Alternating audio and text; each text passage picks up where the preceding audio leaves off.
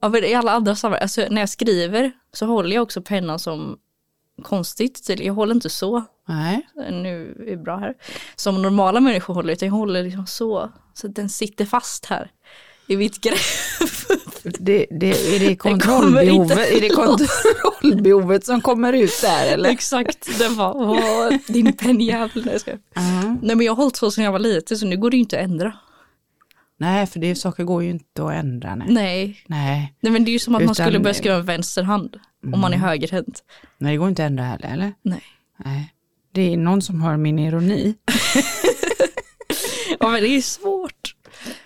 Det kan vara utmanande och det kan vara olika lång tid till att skapa förändringen. Mm. Jag har ingen lust att ändra hur jag skriver. Det behöver du inte. Och jag håller skeden så också. Men jag tror en del håller sin sked så. Ja. Som jag håller när jag skriver. Mhm. Ja, Ja, så. men det har jag ju sett. Exakt. Just det. Ja. Jag håller, ja, men, ju- nej. Jag vet inte hur jag håller skeden. jag sitter här och viftar Du med håller ju händerna. inte så här i alla fall. Nej, det känns Du lite ju inte- grovhuggigt Ja, liksom. Du håller ju inte en sked så heller som du gör med en penna. Då får du ju inget grepp för skeden är oftast inte rundformad eller så här. Som en penna är lite. Ja så ja. Så håller jag i min penna. Ja exakt, men Ja. inte i din sked. Då lägger du tummen på lite. Ja, men det kan man nog göra för att vi har något lite mer stopp där Ja. för tyngden som kommer på skeden. Och Exakt. när du förhoppningsvis ska ta upp någonting med den och föra till munnen. Men pennan bara, ja jag vet. Men hur håller du din, kan du inte visa på den då? Hur håller du din penna? Men jag håller så här. Så att jag har tummen på så, inte så här. Ah, du låser den Jag låser fast pennan. Ah. Fall om, Den ska inte smita. fall om pennan får för sig att rymma. Ja, har separationsångest. Kontrollbehov. Ja, och separationsångest till en helt ny nivå. Jag klarar inte ens att pennan lämnar mig.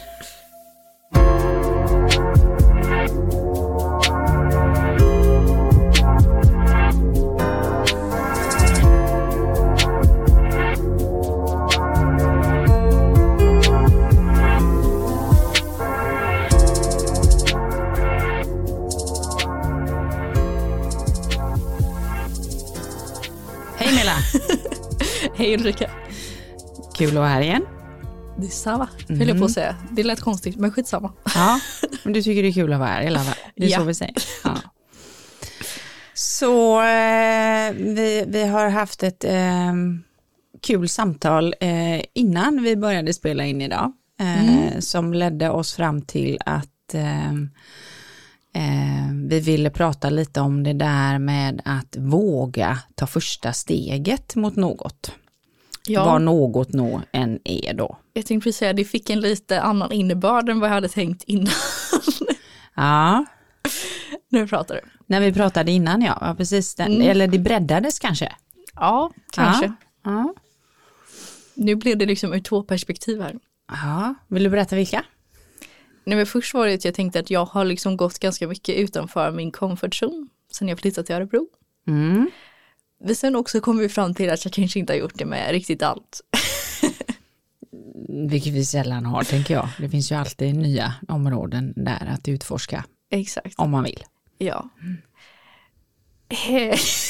Ska- Vi kan börja med den första delen.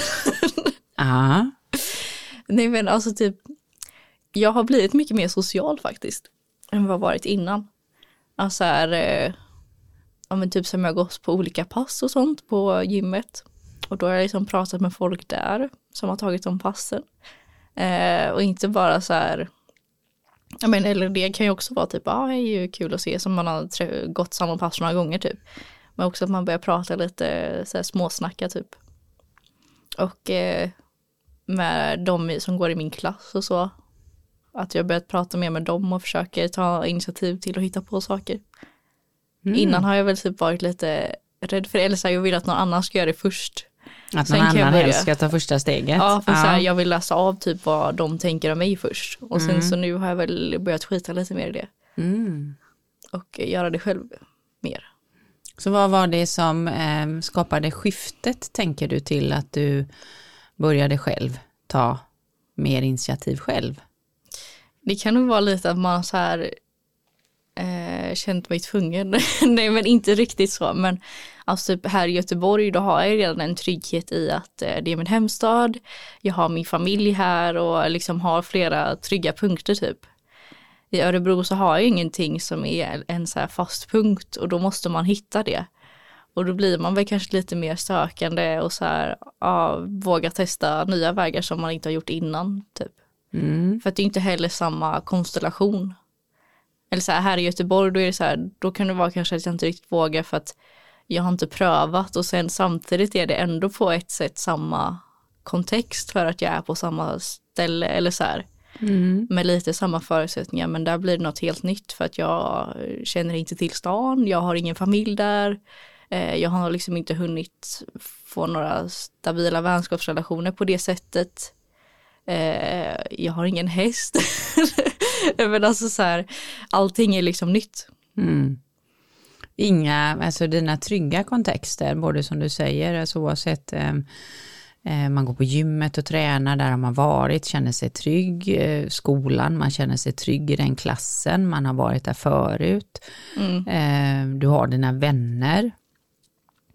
Och det där tycker jag är ett ganska fascinerande fenomen. Jag har tänkt på det många gånger eh, historiskt utifrån mig själv. Att, eh, jo men exempelvis om man är, är ute och reser. Mm. Är man ett gäng som reser så blir det ofta väldigt lätt att man är med det gänget. Man interagerar inte så mycket med nya kontakter. Mm. Men är man färre eller själv så tar man ju själv lite mer ini- initiativ till att lära känna andra. Mm. Och helt eh, oforskat eh, så, så tänker jag att jag menar, är man i det som är tryggt så, så har man heller inte kanske samma behov, det blir inte samma lust och längtan som driver ett nytt beteende, tänker jag. Om man då tittar på när du börjar där uppe, ja men då är det ju lite, tänker jag, de första stegen är ju liksom att få ordning på mitt boende, landa i liksom basplattformen. Och då kan man nog bli lite så observatör först. Och också innan man liksom vet vilka vill jag ta initiativ med och ta kontakt med. Ehm, är ju mer eller mindre viktigt för oss. Vissa kanske går rätt in och det spelar inte så stor roll. Jag vill bara ha kontakt medan du kanske då mer observerar och sen lite handplockar dem du väljer Ja. på ett annat sätt. Ehm, men hur det också blir att när vi har den, och det kan vi, jag tror att vi har pratat om det innan, just det där med att le och vara öppen och trevlig på stan eller eh, mot nya människor. Mm. Det där med att vara lite nyfiken och inte så dömande utan bara mer intresserad. Ehm, och om man hade haft den eh, tanken, hade det kanske blivit så att man hade påbörjat den kontaktresan tidigare kanske? Mm. För vad är det som bromsar en egentligen? För Ja. din lust och längtan finns ju att skapa kontexten där uppe egentligen så fort som möjligt. Mm. jo men det är väl lite undermedvetet så tänker jag. För att eh, man vill ha en trygg punkt. För det har jag också känt nu att, alltså jag mår inte dåligt eller så, men jag är helt slut. Mm. för att det är liksom, det var faktiskt lite intressant för vi hade en föreläsning igår om eh, sorg och kris och då var ju bland, bland annat så här utvecklingskris. Mm. Om när man, bara, ah, till exempel när man flyttar hemifrån. och jag bara, mm, eller så här, eh, jag bodde ju hemma ett kort tag liksom, men nu blir det ju mer på riktigt plus att jag, det är en helt ny stad. Mm. Eh, och sen, för jag flyttade ju till Örebro och var där en kort stund förra hösten. Men då eh, typ engagerade jag mig inte så mycket för att eh, skapa så här en kontext där uppe eller så här jag eh, det var väl mer så här kanske trygghet i lägenheten och så som jag bodde i men jag lärde inte känna så många nya och eh, ja det gjorde typ inte så mycket nu har jag försökt mer att hitta på saker och eh, ja, umgås mer med andra och så här så jag har typ ansträngt mig lite mer nu Kan det vara för att förra gången du flyttade upp eh, så var det ju inte riktigt, kändes inte riktigt så bestämt att du skulle, det var pandemi och det var liksom lite rookie allting, att det inte riktigt var bestämt. Att det är skillnad denna gången, eller varför tror du att det blir skillnad? Men jag tror typ jag inte var beredd förra gången. Eller så här, jag bara, jag ska flytta, vad kul och eh, sen hade man ju hört om så här andra som började universitetet, ja man träffar massa folk och så blir det kul och sen så var det ju inte så mm. eh, för mig. Eller så här för att ja, jag träffade inte dem i klassen för vi hade ingenting på skolan. det var pandemi liksom. ja, och eh, sen så när man inte känner någon i stan då blir det inte heller att man skulle typ ta en fika heller eller så här, vem ska jag göra det ungefär. Mm. Mm. Eh, och sen bodde jag också lite längre utanför stan så då blev det inte så naturligt heller. Eller så här, det blev lite stor skillnad tror jag för mig för jag, nu i Göteborg så bor jag mitt i stan. Mm. Och så här, även om jag inte typ träffar någon kompis eller så varje dag så känns det typ som jag träffat folk för att så fort jag går utanför dörren så är det hundra pers runt mig. Typ. Jo men att bara släntra ner på stan och så alltså, jag ska handla någonting eller gå och kolla mm. på någonting så har man ju ändå Även om man kanske inte pratar med folk man känner så har man ändå interagerat socialt på något sätt, alltså i en tillhörighet, samhörighet på något sätt. Ja men exakt. Och så nu, eller där jag bodde förut då, då blev det inte så på samma sätt. Eh, så här. Nu bor jag väl också lite utanför typ city så, mm. men jag bor ju precis vid universitetet. mm. Så då blir det en annan sak för dels så är det ju liksom andra som bor precis där, för det är ju liksom studentområde så. Men sen också att jag kan bara så här, min lägenhet är ju inte jättestor så jag brukar ofta gå till skolan och plugga för jag tycker det kan vara skönt. Eh, dels för att man har mer plats men också liksom miljöombyte. Så kan jag bara sitta där och då ser jag ju också folk mm. På ett annat sätt och man kanske hälsar eller sådär. Mm. Så det blir en annan grej. Ja, så blir det ju också att du helt plötsligt får en tillhörighet till en kontext där du har fler i samma situation runt omkring dig än vad du hade i ditt andra boende. För nu bor du ju liksom vid skolan, eh, studentboende, liksom mer där andra studenter bor som har också helt nya. Mm. Ja det känns typ som det har hänt mer på en vecka liksom nu än vad det gjorde på två månader på ja. det andra stället.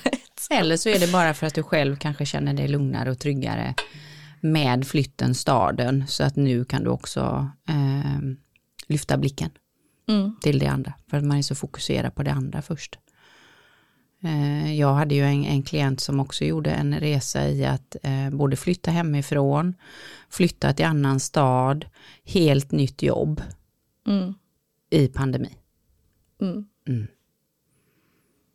Det blev ju också en ganska tumultartad resa i, eh,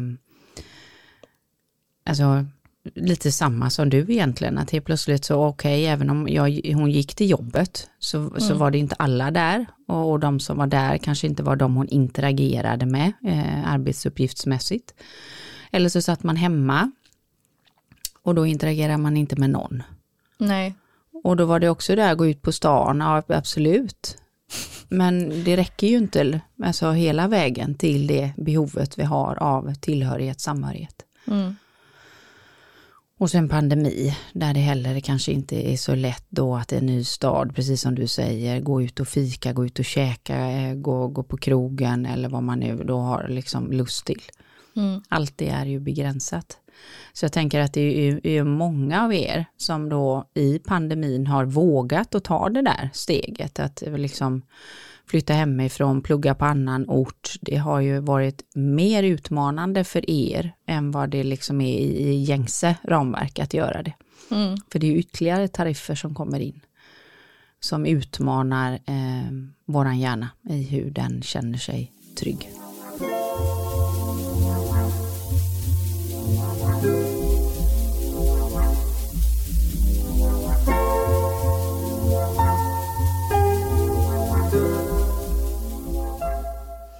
Men sen är det ju alltid det som jag tänker lite på när man säger då våga ta första steget.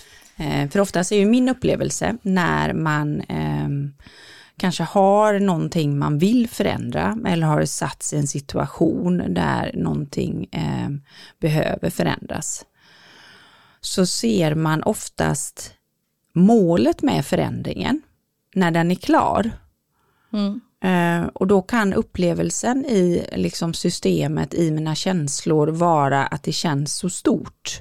Det nästan känns lite övermäktigt.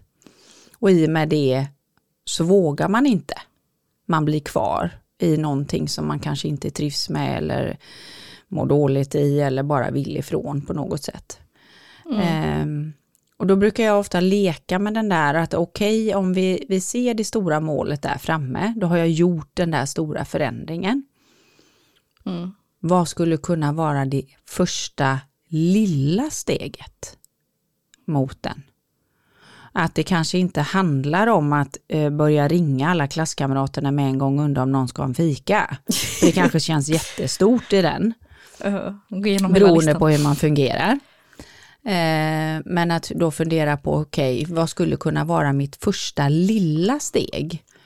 Kan det vara att på skolan gå och plugga när jag pluggar för att byta miljö och då kanske man sitter i någon form av eh, större sal, bibliotek eller någonting. Att faktiskt gå fram till någon annan som redan sitter där och fråga kan jag sitta här bredvid? Att ta de där små stegen till att förändra någonting. Mm. Vad tänker du när jag säger så? Läskigt fråga om man kan sitta bredvid någon. Är det det? Ja, det skulle jag nog inte göra. Nej, vad skulle kunna vara ett, ett litet första steg i det då? Nej, jag vet inte. Alltså, det har jag liksom inte tänkt på så mycket. Nej. Eh, men det känns ju typ lite lättare om man kanske så här om man är, eh, men typ som jag har ju några i min studiegrupp nu, som man typ satt med någon av dem och plugga. Mm. Det skulle ju dels kunna vara ett steg att bara, men vill någon av er sitta och plugga? Och så gör man det tillsammans, och även om det inte är grupparbeten liksom. Mm. Men sen skulle det också kunna vara att om man är typ två eller tre, att vi går fram till några andra och bara, ah, hej kan vi sitta här typ. Mm. För då är inte samma, då är inte lika personligt typ. Ja, för då är det en grupp som frågar en grupp. Exakt. Istället för att du som enskild frågar en enskild. Ja. Då är det lättare. Ja. Mm. Det är också lättare om det är en tjej. Och så är det lättare om det är en tjej. Ja. ja. Antagligen för att jag är hetero. Nej men alltså också, det, det, det, är precis det här jag menar, att det finns ju inget facit för det där med att våga ta första steget. Men att våran hjärna oftast lurar oss till att, alltså steget till då att känna många, vill jag ha en social plattform. Om jag bara tittar på det så känns det ju så stort och nästan lite eh, beroende på hur man, man fungerar kanske lite ogörbart, ouppnåeligt på något sätt. Mm. Och att då tratta ner det och tänka, men vad skulle kunna vara det lilla, lilla första steget. Att inte stirra sig blind på målet utan tänka liksom lite så, jag brukar säga att man delar upp en förändringsresa i delmål och sen delar man upp varje delmål i mikromål för att göra det lättare för hjärnan att inte bromsa dig med massa ursäkter om att det där är livsfarligt, det där är hot om din överlevnad, för det har vi inte gjort förut. Och hjärnan är ju liksom lite lustig där, för det finns ju liksom inga återigen sabeltandade tigrar i att försöka söka kontakt med någon. Nej. Men hjärnan lurar dig gärna för att du, hur vet du att den personen är på si eller så och du känner inte den, är det ett hot? Och då kommer ju mängder av ursäkter till varför jag inte ska göra det och vad som kommer att hända i det värsta av alla scenarion kommer ju. Mm. Mm. Så när jag då som ensam exempelvis går fram till den som sitter ensam så det kanske värsta scenariot man målar upp är att den kommer säga nej. Ja. Mm. Eller kanske inte ens lyfter blicken. Eller kanske lyfter blicken och höjer på ögonbrynen och så liksom ser det ut som att, aha, vad tänkte du nu när du frågar mig?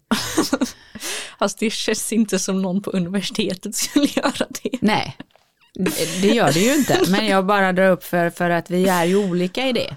Ja. Att det kan ju finnas massa ursäkter där som mm. hjärnan målar upp som absolut sanna.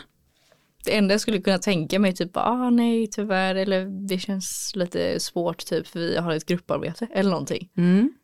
För jag menar, det är kanske inte jättetroligt att de läser samma program som mig. Nej. Så vad är det då egentligen som gör att du själv inte kan gå fram och fråga någon som sitter själv? Och de sitter själv. Mm. Men då tänker jag att de vill vara i fred. Och det tänker för folk förmodligen när de ser mig också. Mm. och det där är så fascinerande för den gör vi alla. Att vi ja. då helt plötsligt så börjar vi eh, själva tänka in i vårat huvud vad en annan människa tänker. Mm, det är spännande. Visst är det spännande hur vi gör? Ja. För då har vi helt plötsligt skapat hela situationen, sammanhanget om vad någon annan människa tänker fast jag egentligen inte har en susning. Förrän jag egentligen faktiskt har frågat. Mm, ja. Mm. Så finns, varför finns det andra förändringar som man kan ta upp som exempel där någonting skulle kunna vara ett första steg? Har du gjort någon annan förändring Milla? Börjat gå på pass. Börjat gå på pass på gymmet? Mm. Mm. Det har jag inte gjort innan. Nej. Eh, eller typ så här någon gång då och då, men nu har jag gjort det typ varje vecka. Mm. Så först körde jag yoga. Men det var ganska så här skönt för att där har jag ändå kommit till det, det gjorde jag inte första gångerna. För att de bara, men yoga handlar om att du ska liksom tänka på din andning och vara i dig själv liksom. Mm. Vilket kan vara ganska svårt när man sitter i en liten glasbur där alla andra från gymmet kan se in på Mm. en. Mm. Men det där, nu har jag ändå kommit dit att jag liksom inte tänker på det för att ja, jag skiter i det. Eh, alltså de får väl eh, göra det de gör. Sköter du ditt så sköter jag mitt typ. Mm. Precis. Just under yogan och också för att jag kört det några gånger så jag är väl lite trygg i det. Mm. Och typ att eh, när jag kört några gånger med samma instruktör så då vet jag liksom ungefär hur hennes språk är typ och sånt där. Mm. Jaha, när hon säger så så menar hon det här eller så. Mm. Eh, och sånt där. Men sen har jag ju varit på någon typ av danspass två gånger. Mm. Kul med dans. Ja. ja, ja men och det tycker jag är väldigt kul. Men eh, jag har ju mest styrketränat innan och sen tycker jag det är kul att dansa men jag har inte kört till någon koreografi så på typ tio år. Mm. Så första gången jag bara, åh herregud. Mm. Det var liksom fem kilometer eller mil utanför min comfort zone. Mm. Eh, men det var ju roligt, men typ så här första kvarten så tänkte jag ju bara på att folk stirrar på mig och att eh, jag gjorde fel typ. Mm. Och sen så började man släppa lite och sen så andra gången jag gick nu då så kändes det ganska bra. Mm. Då hade jag liksom lärt mig stegen lite plus att jag kunde släppa lite det runt omkring. Mm. Sen kanske inte helt smärtfritt fortfarande, men Det är fortfarande ett litet motstånd liksom, Ja. att det blir lite jobbigt när man ska göra det. ändå ja. 60% kul och kanske 40% jobbigt. Ja, men då har det ju ändå var, skiftat. ja, första gången var det 90% jobbigt och 10% kul. Mm. Ungefär. Mm. Nej, så jag tänker att eh, bara försöka skita i det runt om. Mm. Men det är ju liksom en sån perfekt metafor för vad det handlar om tänker jag. Eh, både det där eh, att våga ta första steget. För att det är någonting som jag vill. Jag vill dansa, jag vill det, göra de här passen eller yogan eller vad det nu är. Eh, att gå emot den känslan av att det är jobbigt. För att jag någonstans intelligensmässigt vet att det kommer att gå över. Mm. Och sen fascineras jag ju alltid av det här fenomenet och det har vi alla återigen. Hur vi som varelser går omkring på den här jorden och tror att vi är centrum för allas uppmärksamhet. Mm. Visst är det intressant? Att då går jag in på ett danspass eller jag går in i en ny kontext på något sätt eller är ny på jobbet eller vad det nu än kan vara, så tror jag att alla, alla har fokus på mig. Mm. Så att när jag går in på mitt första gången på yogapass eller danspass så tror jag att alla tittar på mig. Mm. Och då kan man ju väl skratta lite över den i, i Sveriges eh, jante och vi ska inte tycka att vi är för mer och inte alltihopa, men helt plötsligt så är vi då fullt centrum för allas uppmärksamhet. Men om man då tänker på den och att vi fungerar ganska lika, är det inte så att alla andra tänker kanske samma sak? Högst troligt. Eller hur? Och det där vet vi ju återigen intelligensmässigt, men känslan är ju där. Mm. Och då förmågan att, att prata med den känslan och liksom lite ifrågasätta den, om den på riktigt verkligen är sann. Ja. Så när jag går in på mitt första yogapass eller danspass, tittar verkligen alla på mig i detaljstudie huruvida jag gör koreografin rätt, andas rätt, sitter korrekt, gör. Gör alla det verkligen? Hade jag gjort det om jag gick in? Tittar mm. jag på alla andra? För, ja, men det där är en grej för att jag tänker det är lite lättare för jag tycker inte det, speciellt när det inte är, alltså om det är ett pass och det liksom skulle vara att det inte är en glasbur runt så att alla andra på gymmet kan se. Mm. Då hade jag typ inte brytt mig alls för det tänker jag att ja, men alla som är på passet de har ju också bara fullt hår med att typ kolla hur, vilka rörelser de ska göra. Mm. Så att de bryr sig inte för att de har ju, de kollar på instruktören liksom. That's mm. it. Men nu är det ju att alla som tränar eh, utanför som kan se in, det är mer dem i så fall. Eh, som man skulle vara rädd för. Fast det har jag ju liksom också släppt, inte till 100 procent, absolut inte, men ganska mycket. För jag tänker, dels så håller ju de på att träna med någonting. Men sen också så här, om de kollar så kollar vad de är för att de tycker det ser kul ut typ. Alltså här, att de kanske, jaha, ska jag vara med på det där kanske? Mm. Och om de inte gör det och bara, åh töntiga de är, då är det väl deras problem mer. Nej men alltså, då kan man ju bara landa att vi har olika intressen uppenbarligen. Du tycker inte dans är kul men det tycker jag är kul. Mm. Ja. Men jag menar om de skulle så här, tänka vad löjliga de är. Mm. Då säger väl det mer om den personen. ja, och det är ju Lite den som är så fascinerande för egentligen så vet vi ju det rent intelligensmässigt. Mm. Men en sån del kan vara känslomässigt det största hindret för att gå in på passet. Mm. Mm. Och det, det, är ju lite det där att oftast så vet vi väldigt mycket men vi gör och känner någonting helt annat. Mm. um, och, och, det är ju där vi hela tiden, när vi kopplar ihop vårat vetande och börjar träna på det i görande. Det är ju där skiftet finns. Och då behöver vi ibland liksom med lite humor och leende ifrågasätta. Om de då, precis som du gör där, om de nu då skulle titta på mig. Vad är det värsta som kan hända då? Vad är det de kanske kan tänka? Ja, de kan tänka fasen vad, vad snygg hon är eller vad bra hon dansade, så där hade jag ju inte kunnat dansa. Eh, eller så där hade jag önskat att jag kunde dansa. Eller vad kul de verkar ha där inne. Eller, nej men dans är inget för mig. Mm. Och är det så farligt egentligen? Ja, våran hjärna säger ju att det är det. Ja. Så att då, då, då behöver vi ju liksom lite med eh, lite humor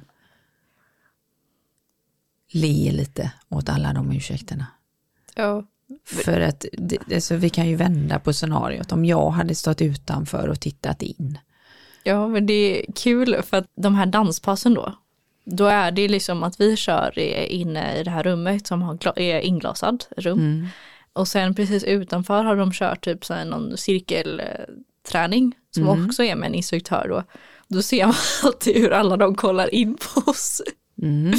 Men det är så roligt för att det brukar vara så här eh, instruktör typ säga precis innan bara, ja se vad, kolla vad avundsjuka de är, de vill ha lika kul som oss. De tänker, jaha kan man ha så roligt när man tränar? Eller hur, vilken bra tränare för som ja, liksom är... lyfter ett annat perspektiv på varför de tittar in. Ja han är jättegod och ja. jag tror han säger det lite för att vi liksom inte ska tänka på det. För han brukar alltid säga det i början av passet, alltså innan vi startar typ. Mm. Han bara, är de där och fjantar runt det? typ. För att vända på perspektivet, jag ja. älskar ju det. När vi liksom, skojar lite ja. så. Ja, det är härligt faktiskt. Mm. Um, så kan vi ju tänka i um, de flesta situationer. Mm. Att det är okej, okay, nu har jag fastnat i det här perspektivet. Skulle det kunna finnas ett annat perspektiv? Och hur skulle det kunna se ut?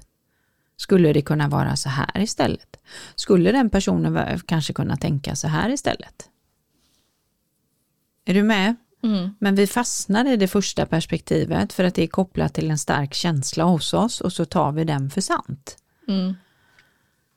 Och den har ju både med basala instinkter att göra men den har också av så att säga tidigare erfarenheter att göra. Jag kopp, hjärnan kopplar ihop det på något sätt. Så att för vissa är det ju inget, ingen match alls att gå in första gången på ett pass, men för någon annan är det det. Beroende Mm. på erfarenhet och vilket perspektiv jag har på situationen. Mm. Och om man kan ta med sig dem så kan man ju alltid på alla situationer vidga, förändra perspektiv och se en helt annan sanning. Mm. Så det jag tycker är jobbigt tycker någon annan är lätt. Och om någon annan kan tycka det är lätt, då kan ju jag också tycka det är lätt. Mm. Är du med? Mm. Visst är det häftigt? Ja, Och då skrattar Milla för att, jag vet inte. Men ja, det, men man vet ju att det är sant typ. Eh, och sen så lever man inte alltid efter det i praktiken själv. nej. Och det är det nog ingen som gör. Nej. beroende på situation och vad som är mina utmaningar eller vad som är min komfortzon. Så har vi ju Exakt. alla dem. Mm. Eh, och vissa av dem behöver ju inte ens utmanas, brukar jag säga. Vi behöver inte ens ta, våga ta första steget i dem, för att de kanske inte är viktiga för oss. Eller de kanske inte begränsar mig eller tar mig ifrån någonting som jag skulle vilja till. Då är det ju kanske inte där vi behöver lägga fokus. Allting behöver ju inte finslipas och förändras. Nej. Eh, Men om jag upplever att de gör det, så att återigen börja fundera på perspektiv och vad skulle kunna vara mitt första mikrosteg för att ta mig mot det jag vill. Mm. Sen tänker jag också att det blir så här, eh, alltså när man har vågat en sak också, så kan man ju säga, ah vad duktig jag är, nu vågar jag det här, ja ah, men då är inte det här så svårt heller. Och så tar man nästa och så bygger man på och så tar man nästa och sen helt plötsligt så har man hamnat någon helt annanstans. Eller hur? Man bara, "Jaha, hamnade jag här helt plötsligt, vad kul. Mm. typ. Och det brukar jag prata om som att eh, stärka min modmuskel. Eh, för att ju mer jag tränar på modet att utmana mig i en förändring, något nytt, gå utanför min komfortzon, desto mer alltså musklad blir den muskeln av mod. Och då blir det lättare och lättare för varje gång. Mm. Ja, men det kan jag känna att så här, om man har gjort en grej, ja ah, men testar jag det här och så funkar det också så får man sen boost. Men sen kan det också vara det här att ja, men nu har jag testat så mycket sådana här eh, ut, grejer utanför min comfort zone så nu vågar jag liksom inte riktigt ta ytterligare en grej. För då kanske det här liksom rasar samman typ. Alltså som att det är lite som ett torn som Ja. bygger upp och sen så oj, nu råkade jag sätta den klossen fel så rasar allt. Ja. Och det- Samtidigt som det kan vara att man bygger upp det och så blir det jättefint. Typ. Mm. Och det Så det är där läskigt. ja men visst är det. Och det där är ju liksom det där med att hjärnan funkar ju, eller vi funkar ju lite i parallella spår. Att å ena sidan så kan vi ju då fortsätta att träna där. Eh, och stärka modmuskeln och lite liksom förutsätta framgång. Tills motsatsen är bevisad.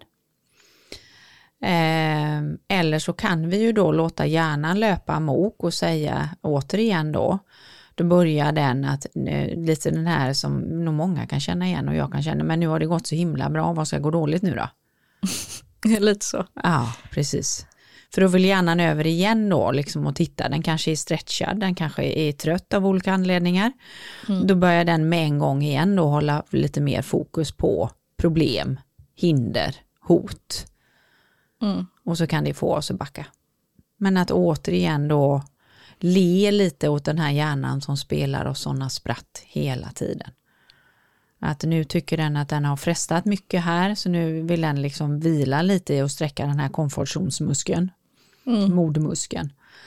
Och då kan den ju få lov att göra det, men det behöver inte innebära att jag stannar där. Men vi behöver ju inte heller hela tiden i en dåres eh, frenesi hela tiden hålla på och utmana våra modmuskler. Nej. Utan ibland kan vi ju faktiskt bara stanna upp och, och fira framgångarna av dem vi har utmanat. Mm. Och låta dem få gotta in sig lite och njuta lite av dem Mm. innan vi tar nästa.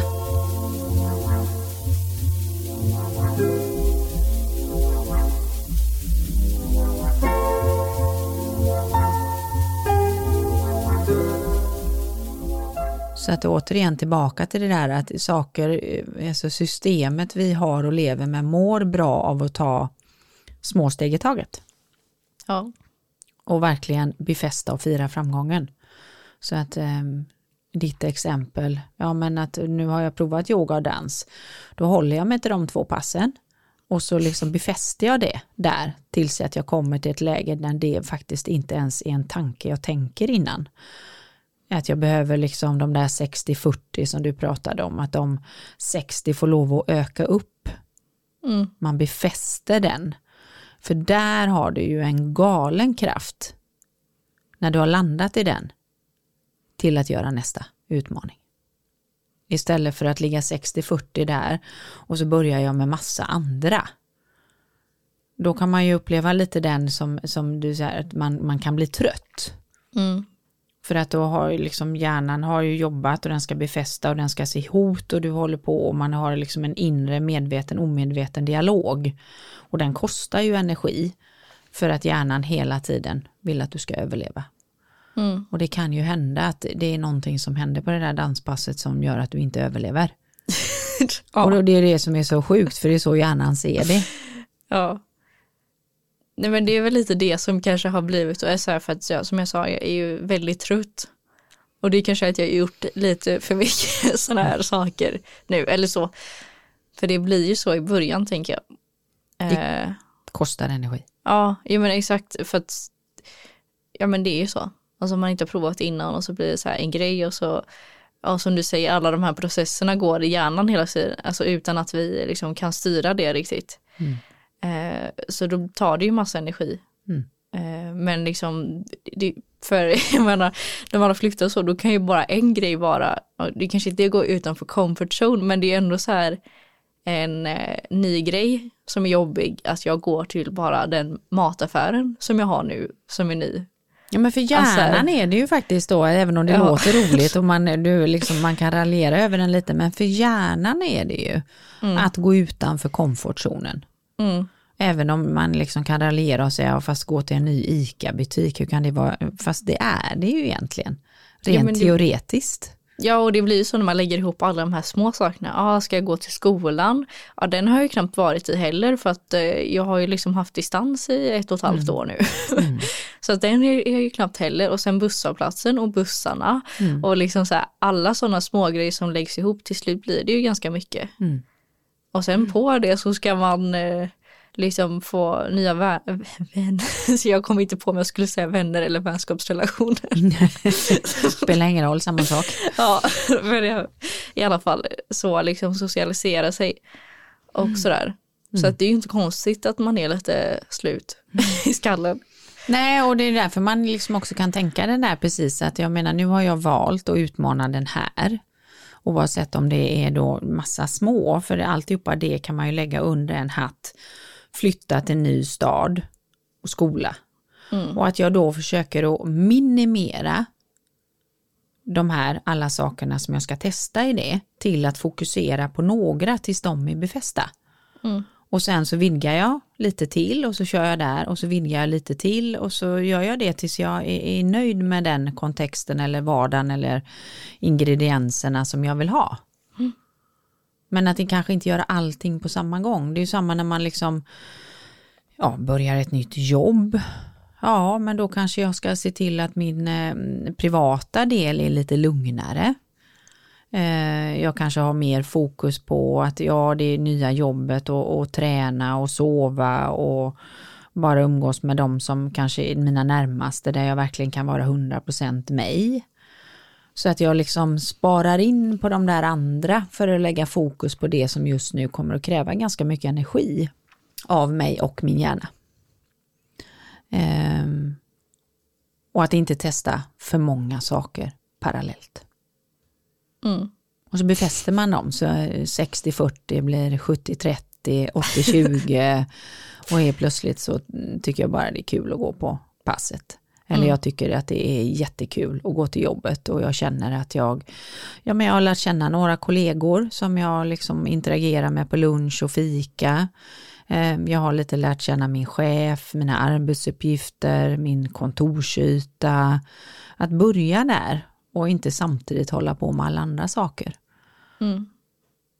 För att liksom lite låta hjärnan också få möjlighet att fylla på. Och kanske hjälpa den med sådana saker som jag vet fyller på mig bara och inte tar så mycket. Eh, Eller som min historia, som är, alltså, att hoppa helt från en anställning. Att landa i att det är det jag vill göra. Eh, Och vad är då bästa steget för mig att göra det? Nu var det av olika anledningar att det blev 100% hoppa eh, och, och göra någonting helt annat. Eh, numera snart, snart sex år sedan, vilket det känns helt otroligt. Eh, men där kan man ju också då om man har en liksom önskan till någonting annat fundera på kan jag göra det i mikrosteg? Kan jag göra det på något annat sätt? Eh, vad är mikrosteg för mig? För det finns ju ingen facit på det heller. Något som är mikrosteg för någon kan vara ett jättesteg för någon annan. Men att liksom tänka, vad är det första jag skulle kunna börja prova? Ehm, kan det vara att bara eh, googla någonting? Få mer information om någonting? Kan det vara att ehm, ringa någon och fråga någonting? Alltså man behöver inte göra det så stort Mm. utan hitta de där små första stegen som stärker mig genom att jag tar mig i riktningen mot det jag vill.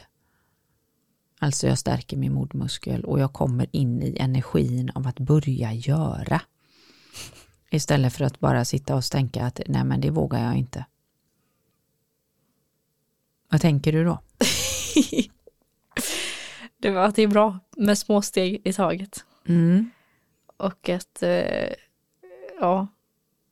Nej men jag tror det var bra, eller så här, för att jag har ju kanske varit lite så här, ja men jag ska testa mer saker, men att jag inte ska elda på det för mycket typ. Mm. För då kan det bli bakslag istället. Mm. Och det behöver det ju inte bli, men om man upplever att man känner sig lite trött Mm. så kanske det är liksom lite där jag ska lägga fokus och så fortsätter jag utmana på de här ehm, tills de är befästa. Mm. Och känner jag mig inte trött, jag menar då laddar jag in en till. Det är, Vi är olika, eh, Mm. återigen. Och jag kan inte nog säga det många gånger att ett mikrosteg är olika för oss. Mm. Hur vi uppfattar det som stort eller litet, det där steget.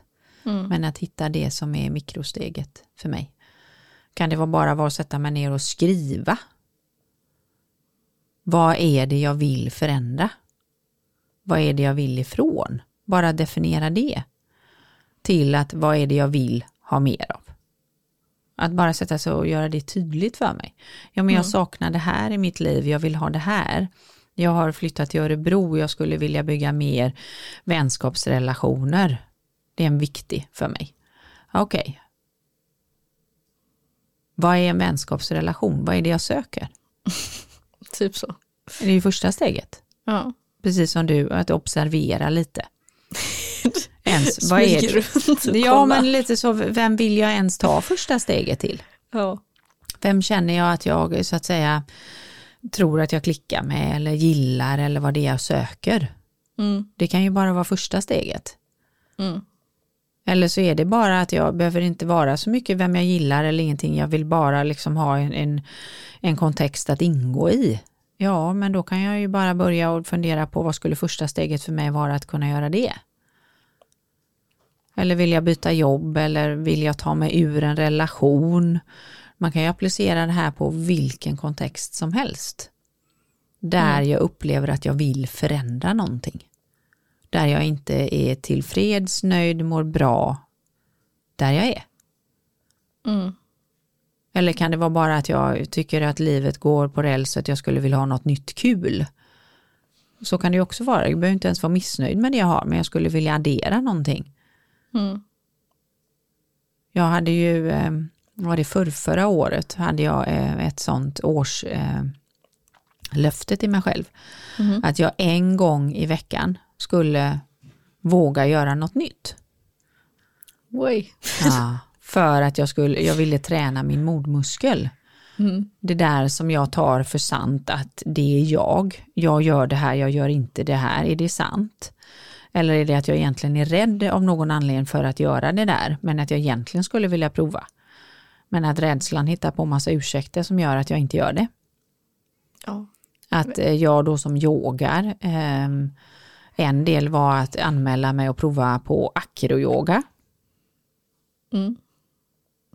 Det var Inte jättemycket. för att jag vet vad det är men ja. Nej men acroyoga är ju mer alltså paryoga, man är två stycken. Åh, herregud. och så eh, gör man ju olika yogaövningar eh, ihop där det handlar om att eh, lyfta, snurra eh, på något sätt i, i en kombination. ja. Jag hade ju fnissat ihjäl mig. Ja, det blev ju många goa skratt för att det var, blev ju många fall och många tapp och Uff. många vingla och men att då kan man ju se det som att eh, ja, jobbigt, pinsamt, jag kan inte. Eh, eller så ser man det som ett med nyfiket nybörjarsinne, vad kul att lära mig något nytt. Och ja, jag tränar, jag kommer att falla, jag kommer att tappa, jag kommer att hända, jag kommer att gapflabba. Och se det som en, en kul timma istället. Mm. Två helt olika sätt att se på det. Mm. Det ena sättet får att gå på acroyogan, det andra sättet kommer få mig att inte gå dit. Mm. Mm. Sen kan man också bara känna att det här var inte min grej. Och så kan man ha provat och så kan man känna att fasen vad kul det var. Eller åh vad skönt att jag har provat, ja, det var inte min grej. Mm. Och när man säger inte min grej så behöver man också, brukar jag säga med tanke på att du skrattar, så kan jag säga så här, då kan man också behöva fundera på, säger jag att det är inte min grej för att det känns jobbigt? Eller Jaha. säger jag att det är inte är min grej för att det faktiskt på riktigt inte är min grej? Ja, det finns ju båda varianter där tänker jag. Eller hur? Jag, jag skrattar mest för jag tänkte det är ju många gånger jag har känt att det här är inte min grej. Nej och så är det ju, vi tycker ju om olika, så det finns ju inget facit i den heller. Ja, Men jag vet ju inte förrän jag har provat. Nej. Nej, så att eh, vissa saker kan vi kanske innan veta att det inte är min grej, så att det behöver jag inte, och jag kanske inte ens har någon lust att lära mig. Nej. Det är ungefär som att någon skulle säga till mig att ehm, ja, börja spela tennis. Du känner bara att det inte är din grej. Nej men jag har inget jätteintresse för bollar, Nej. har aldrig haft. Ehm, men under det året så provade jag det också. Och sen kände du nej. Nej, och det landade bara i att det var kul att prova, men eh, det var inte tillräckligt kul så att det är någonting jag vill fortsätta med. Mm. Så Jag, jag, gjorde samma, lagsport. jag gjorde samma förra veckan. Eh, Jag provade på att dreja.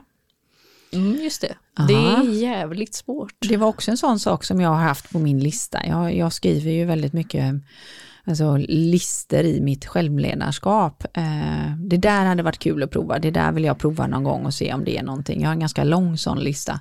Har du din grej då? Eh, jo, men det, alltså, det, var, det var svinkul. Och Ja, Svinsvårt, eller? Ehm, ja, fast nu var hon som lärde ut otroligt pedagogisk, måste jag ge henne all cred för. Eh, Fantastisk på att ehm, Jo men när man- sitter där, man då föreställer man sitter och drejar och det snurrar och den här leran och så ska man försöka forma och den här fingertoppskänsligheten.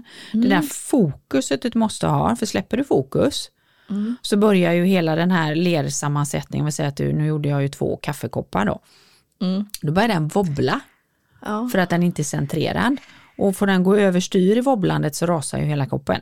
ja. Ja. Det känns lite som meditation. Fast det... Så det är otroligt meditativt ja. Ja. Och ett otroligt fokus och en finkänslighet så det kräver ju en enorm närvaro. Ja, Vilket jag gillar. Eh, för då blir det ju liksom en form av eh, eh, komboövning för mig. Både att jag gör någonting som är kul och min hjärna får också vila. Samtidigt som den lära nytt-grejen som vi gjorde där en hel dag gör att jag åker därifrån på eftermiddagen ganska trött. Gud ja. Det blir man ju. För att det är mycket intryck och mycket liksom instruktioner, mycket tänka, mycket göra, mycket nya tekniker. Ja, och om man behöver vara så fokuserad tänker jag. Ja. Från 10 till 4. Usch. med avbrott för lunch. Men också stoltheten när man åker därifrån. Med två kaffekoppar. Och nej, det fick jag ju faktiskt inte för de ska ju brännas och torka Ja, just och det är det. en procedur så de kanske jag får om ett par veckor. Men Ja, det tar ett tag. eh, stoltheten över att jag gjorde det och att det faktiskt blev två kaffekoppar. Det är ju indirekt återigen att stärka den här modmuskeln. Mm. Och då kan man ju tänka modmuskel för att jag var provade dreja. Ja, det är vi olika, vi relaterar till det såklart.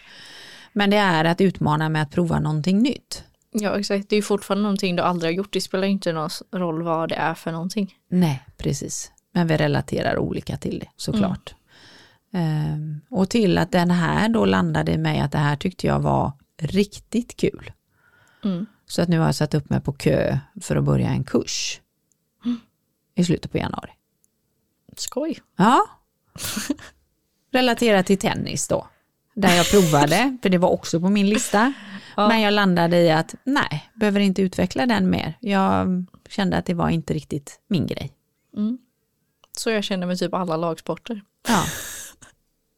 Så, så kan vi vara. min grej. Nej, och så kan vi vara. Det enda jag alltid säger är att när vi säger inte min grej, om man inte har provat, Mm. då behöver man ifrågasätta vad jag grundar den på.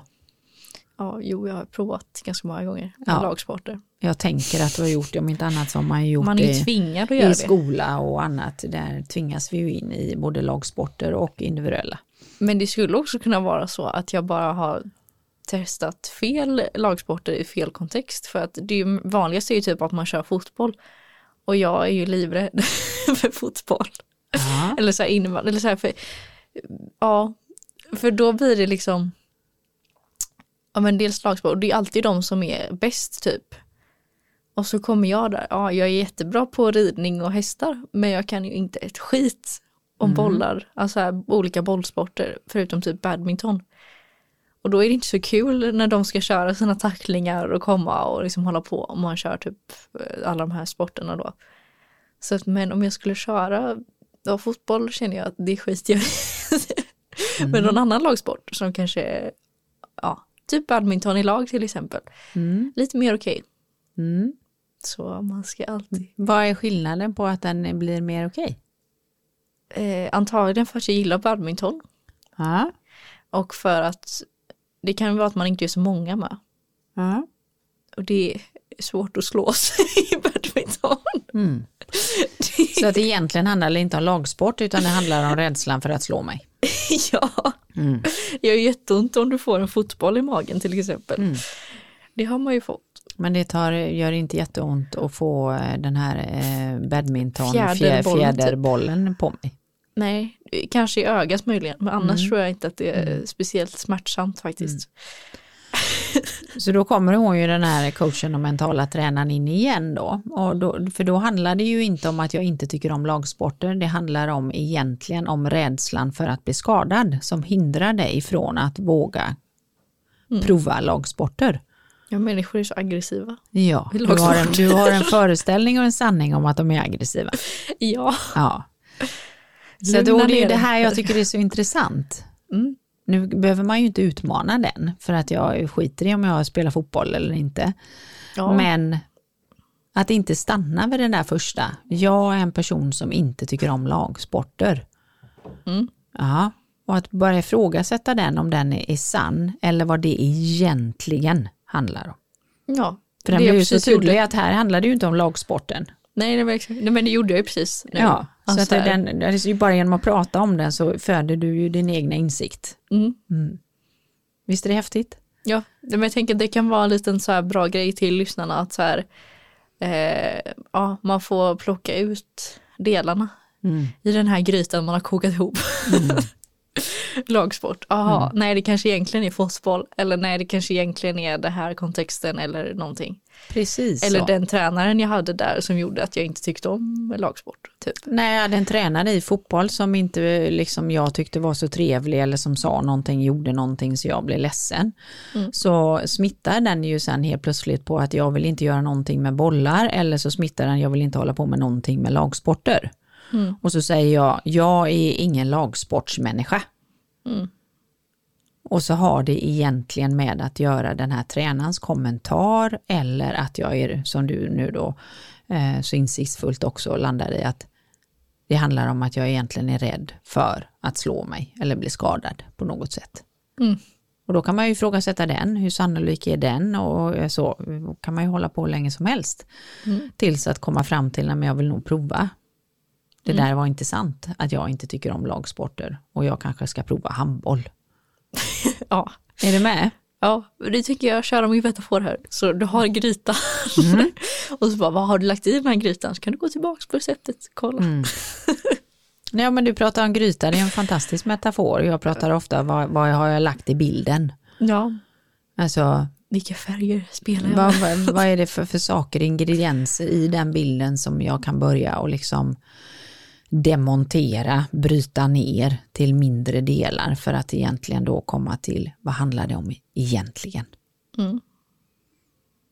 Ja men exakt. Och den är ju så bra i alla delar där vi säger att komma tillbaka till ämnet, alltså våga prova något nytt. Våga ta första steget. Mm. Fantastiskt tänker jag. Ja, Ja, ut snyggt. och kör. Så att eh, ut och träna eh, på att våga ta första steget mot någonting som du eh, vill ifrågasätta eller utforska eller ha mer av. Mm. Ja. Ett steg i taget. Ett litet mikrosteg i taget. Exakt. Ja. Kul! Eh, då hoppas jag att det kanske gav lyssnarna något, de lyssnare som kanske står i det där med att våga ta första steg eller börja träna modmuskeln. Mm. Börja med något litet, någonting som inte känns så stort och avancerat. Eh, kanske är det bara att skriva någonting, googla någonting, ringa någon. Kan vara det absolut lättaste första steget. Mm. Mm. Fint! Ja, Mm. Ska vi avrunda där eller? jag tänker det. Ja. Många visa ord. ja. Ja. Eller det kan man hoppas. Ja, eller någonstans kanske det kan inspirera någon att våga i alla fall. ja, Mm. det hoppas vi. Så. Ha en eh, fin vecka och tack för att ni lyssnar. Det är jättekul att ha er här. Verkligen. Vi hörs om en vecka. gör vi. Hej hej! Hej!